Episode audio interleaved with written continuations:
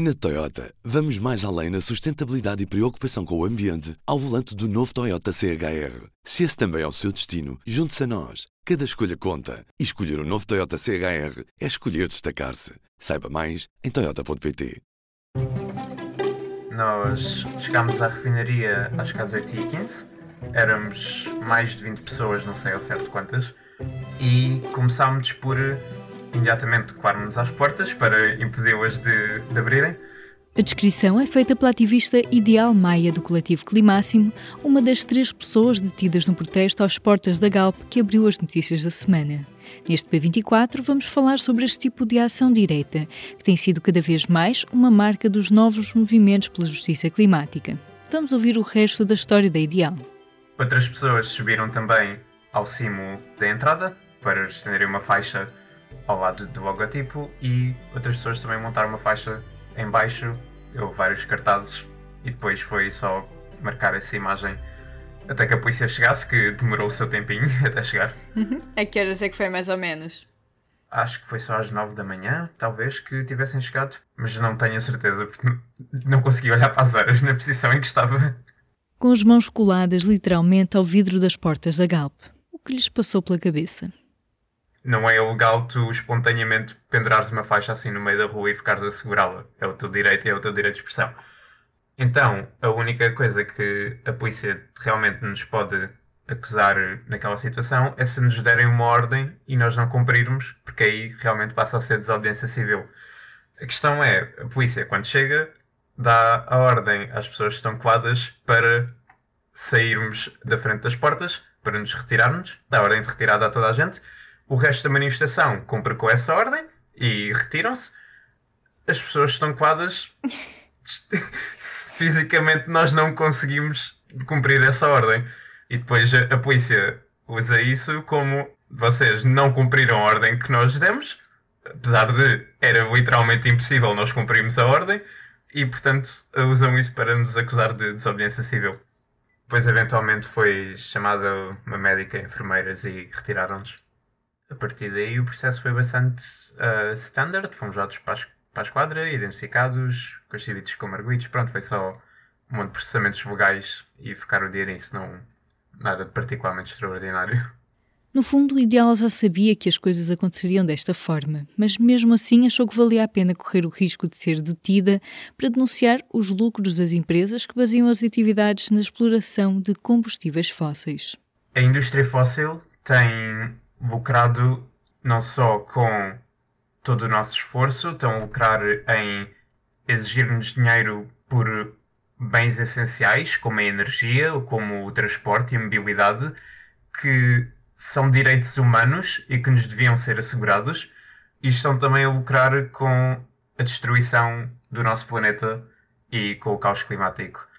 É também importante que esta transição seja liderada por nós as pessoas que são por elas afetadas, nós, as comunidades locais. A transição tem que ser liderada pelas pessoas e não por, por comitês fechados de acionistas. Também a única maneira de nós atingirmos uma transição justa é com o fim ao gás fóssil.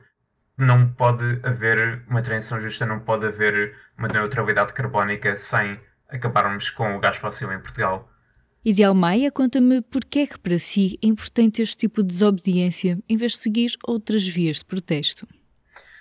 Isto veio de nós percebermos que aquilo que nós estávamos a fazer não era tipo suficiente.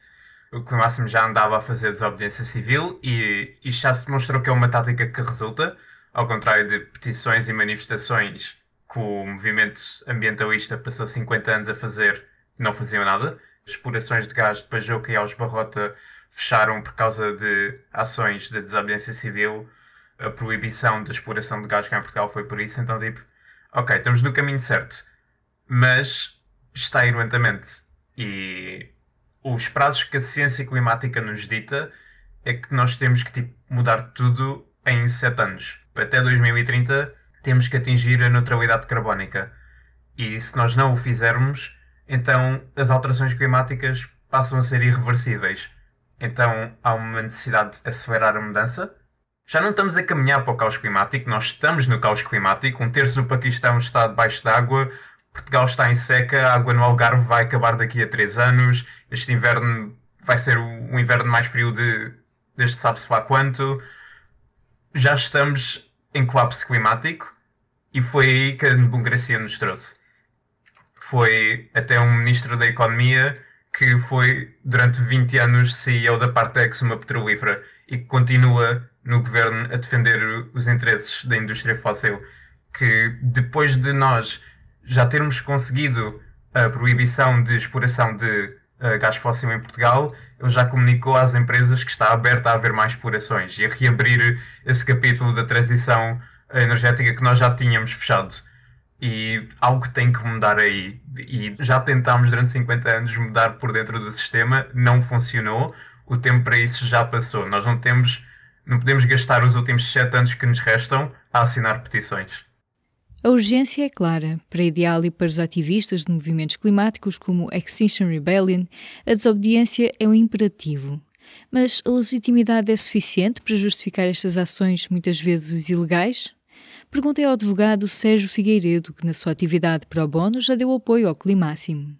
A principal fonte do direito é a lei, e a partir é por aí que não é a única fonte de direito, mas é, é, é, a principal ou é a primordial e, portanto, à partida será por aí que devemos fazer a, a, primeira avaliação do que está em causa. Agora, nem todas as leis são justas, nem todas as leis são corretas e, e nem todas as leis, quando são publicadas e quando entram em, em vigência, não são perenes, não são para sempre. Portanto, podem e devem ajustar-se também ao que é a evolução da sociedade. Aliás, o enquadramento normativo, o enquadramento legal é um reflexo da sociedade em que nós queremos viver. As leis não são feitas só para nós, são feitas por nós também, eh, ainda que representados pelas pessoas que elegemos para esse efeito. Para o advogado Sérgio Figueiredo, a própria lei que regula as manifestações em Portugal está desajustada para a realidade atual dos movimentos sociais. A experiência que eu tenho no, no contacto com este género de situações é que o crime de desobediência advém, sobretudo, eh, da não prévia comunicação formal e legalmente obrigatória da realização daquela manifestação, seja lá ela qual for, não é? Porque temos uma legislação que vem de 74 e que eh, tem uma noção de manifestação que não é compatível com as formas de manifestação atuais e tem esta exigência, esta formalidade de comunicação prévia com dois dias de antecedência por parte do promotor da, dessa manifestação. Mas como vemos, as ações de manifestação, ou, ou, neste caso muitas vezes até são ações de denúncia e não tanto de uma, de uma ação de, de protesto, de manifestação como aquelas a que estávamos habituados, não se compadece também com este formalismo, ou com o cumprimento deste formalismo, porque muitas vezes a própria manifestação, ou o próprio exercício desta denúncia é preparado na hora, é uma ação espontânea, não tem essa uh, antecedência de, de, de preparação, e depois é muito difícil encontrarmos um promotor, um responsável naquilo que é uma ação coletiva.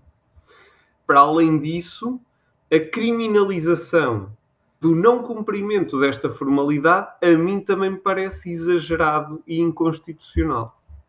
Porque viola, porque limita esta liberdade de, de reunião, de manifestação, de denúncia uh, de algumas situações que, se calhar, colocando na balança os direitos constitucionais que estão de um lado por exemplo, a proteção do ambiente, também está constitucionalmente eh, consagrado, colocando esse direito constitucional com o direito ao cumprimento destas formalidades por parte do Estado, parece-me que penderá muito mais a balança para a proteção de quem está a fazer a denúncia do que propriamente para o cumprimento desta formalidade. Nestas situações de manifestações perfeitamente pacíficas, sem ofensa de outros bens uh, jurídicos, constitucionais que estejam consagrados, que é essa, essa a questão. Muitas vezes não há essa, essa violação.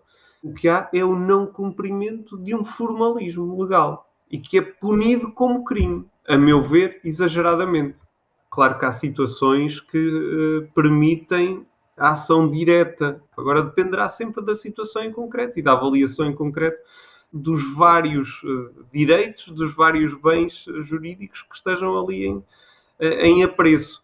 A desobediência civil, por exemplo, nos casos de, das manifestações não comunicadas, parece-me claramente uma situação que lá está sendo de desobediência civil, não é uma situação que deva ser punida com a prática de um crime. É mais grave a sanção do que a violação de, de qualquer direito e de qualquer bem jurídico protegido pela lei. Aqui há, um, há necessidade de fazer um ajuste e esse ajuste eventualmente terá de ser feito através destas ações de protesto, de manifestação, de denúncia, que nem sempre cumprem a lei, portanto entrarão nesse conceito da desobediência civil, mas não cumprem a formalidade que a lei exige e impõe, porque materialmente não ofendem lei nenhuma. Voltamos à conversa com Ideal Maia para falar sobre um pormenor importante. Estas ações de desobediência civil têm como princípio fundamental a não violência. Até agora, todas as nossas ações têm sido não violentas e tem sido, sim, um princípio em todas uh, as nossas ações. Significa que nós não estamos lá para uh, magoar ninguém, portanto, principalmente quando estamos em confrontos com a polícia ou com a segurança isto muitas vezes manifesta-se num regime de resistência passiva. Portanto, se nos estão, estamos a tentar fazer um bloqueio e nos estão a retirar de algum sítio, quer dizer que nós podemos, não vamos necessariamente cooperar com essa ordem de retirada e vamos tentar ainda ficar no sítio, mas não estamos ativamente a empurrar a polícia de volta se ela nos empurrar a nós, não estamos a dar socos a ninguém. Estamos a, a resistir a essa ordem, mas de uma forma passiva, de uma forma contida a nós e que não afeta o exterior e, portanto, não magoamos ninguém. E você que nos ouve, o que pensa sobre estas ações? Como explicou Sérgio Figueiredo, a lei reflete de certa forma a sociedade que queremos, estabelece regras sobre o que consideramos ou não aceitável. Mas vem-me à cabeça exemplos como o das sufragistas, que no início do século passado também causaram grandes estragos para reivindicar algo que muitas pessoas na altura achavam absurdo: o voto das mulheres. Como avaliar então a legitimidade deste tipo de ações em nome do ambiente? Vamos ouvir Sérgio Arguelho, doutorando da Universidade de Coimbra. Há alguns casos onde nós podemos perceber a profunda injustiça do que está a acontecer.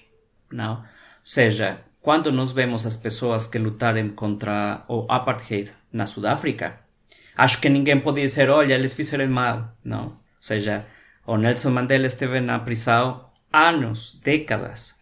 Quando nós vemos a luta contra o fascismo na Europa, que pode ser o mesmo na Alemanha nazi, na Itália, aqui com Franco, com no salazarismo, ninguém vai pensar, olha, isso foi injusto. Não. Mas a verdade é que na vida cotidiana a justiça e a injustiça não se apresenta tantas vezes assim. Senão que é um bocadinho mais. Como dizer? Como mais problemático perceber se estamos a fazer bem ou não. Sérgio é advogado e professor convidado da Universidade Católica no Porto. Natural do México, está a concluir o doutoramento na Universidade de Coimbra no âmbito dos direitos humanos nas sociedades contemporâneas. Eu faço uma tese sobre o conceito de direitos humanos. Os direitos humanos não percebidos como uma questão eminentemente jurídica, senão como uma gramática de dignidade.